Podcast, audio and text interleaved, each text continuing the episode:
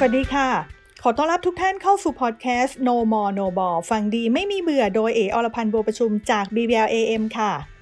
เข้าสู่ต้นเดือนมีนาคมช่วงนี้แน่นอนค่ะว่าเป็นเทศกาลยื่นภาษี ไม่ว่าจะเป็นพงด91สำหรับใครที่มีเงินได้เป็นเงินเดือนเพียงอย่างเดียว หรือพงด90 ที่มีเงินได้หลากหลายประเภท หรือเงินได้ประเภทอื่น ๆ ที่ไม่ใช่เงินเดือน ในช่วงที่ผ่านมาเอเชื่อว่าหลายคนมุ่งมั่นกับการใช้จ่ายเพื่อช่วยกระตุ้นเศรษฐกิจกับโครงการช็อปดีมีคืน ซึ่งปีนี้สามารถใช้สิทธิ์ได้สูงถึง 40,000 บาท เพิ่มเติมจากปี 2565 ที่เราใช้สิทธิ์ได้เพียง 30,000 บาทเท่านั้น ซึ่งสิทธิ์ปี 66 นี้ที่เพิ่มเติมขึ้นมาก็คือการซื้อสินค้าหรือบริการ ที่ออกใบกำกับภาษีรูปแบบอิเล็กทรอนิกส์ ซึ่งส่วนใหญ่จะเป็นทางห้างสรรพสินค้า หรือซูเปอร์สโตร์ที่สามารถออกให้ได้ แต่ก็มีคำถามถามเข้ามาจนได้ ว่าปีที่แล้วลงทุนซื้อกองทุนรวมในช่วงช็อปดีมีคืนแบบนี้ สามารถใช้สิทธิ์ลดหย่อนภาษีได้ไหม เอบอกก่อนเลยค่ะว่าได้ แต่ต้องดูเงื่อนไขว่าเราทำถูกต้องด้วยไหม ตามกันมาเลยค่ะเงื่อนไขแรกต้องเป็นการลงทุนในหน่วยลงทุนระหว่างวันที่ 1 มกราคม ถึง 15 กุมภาพันธ์ ปี 2565 เท่านั้น เพราะฉะนั้น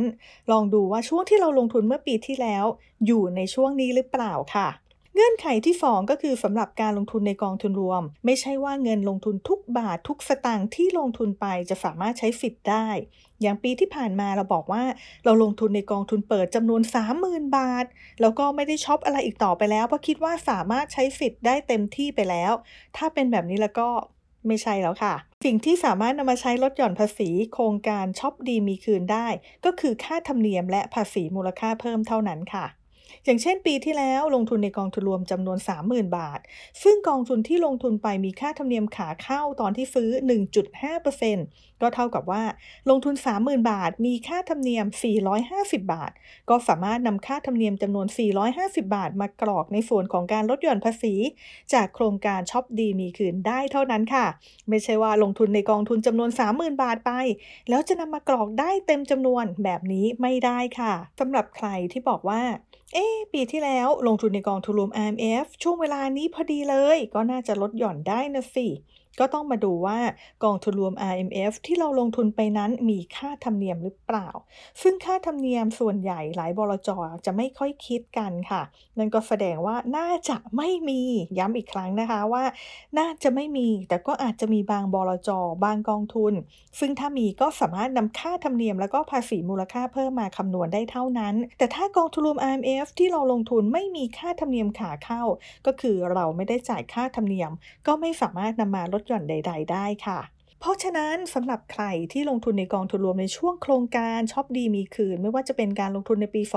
2565ซึ่งกำลังจะยื่นภาษีในช่วงนี้ ก็ลองตรวจสอบการลงทุนของตัวเองให้ดีๆ ก่อนยื่นกันนะคะ เพราะหลายคนเข้าใจผิดว่าลงทุนกองทุนรวมจำนวน 30,000 บาท และสามารถนำมาใช้สิทธิ์ลดหย่อนภาษีได้เต็มจำนวน ซึ่งทางกรมสรรพากรก็ต้องขอเอกสารมาตรวจสอบกันก่อน ถ้าเราไม่มีหรือดูแล้วเอกสารระบุค่าธรรมเนียม และภาษีมูลค่าเพิ่มเพียงแค่หลักร้อย ก็สามารถใช้ได้ตามที่เอกสารระบุเท่านั้นค่ะ ส่วนในปี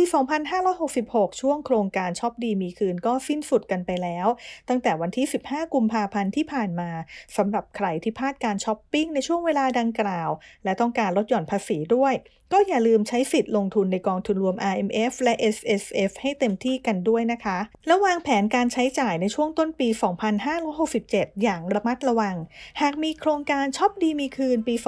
2567 เข้ามาอีก ก็จะได้รู้ว่าควรช็อปอะไรเพื่อให้เกิดประโยชน์กับตัวเอง และคนในครอบครัวเราให้มากที่สุดค่ะ แล้วพบกันใหม่ครั้งหน้ากับ No More No Ball ฟังดีไม่มีเบื่อ โดยเออรพันธ์บัวประชุมสำหรับวันนี้สวัสดีค่ะ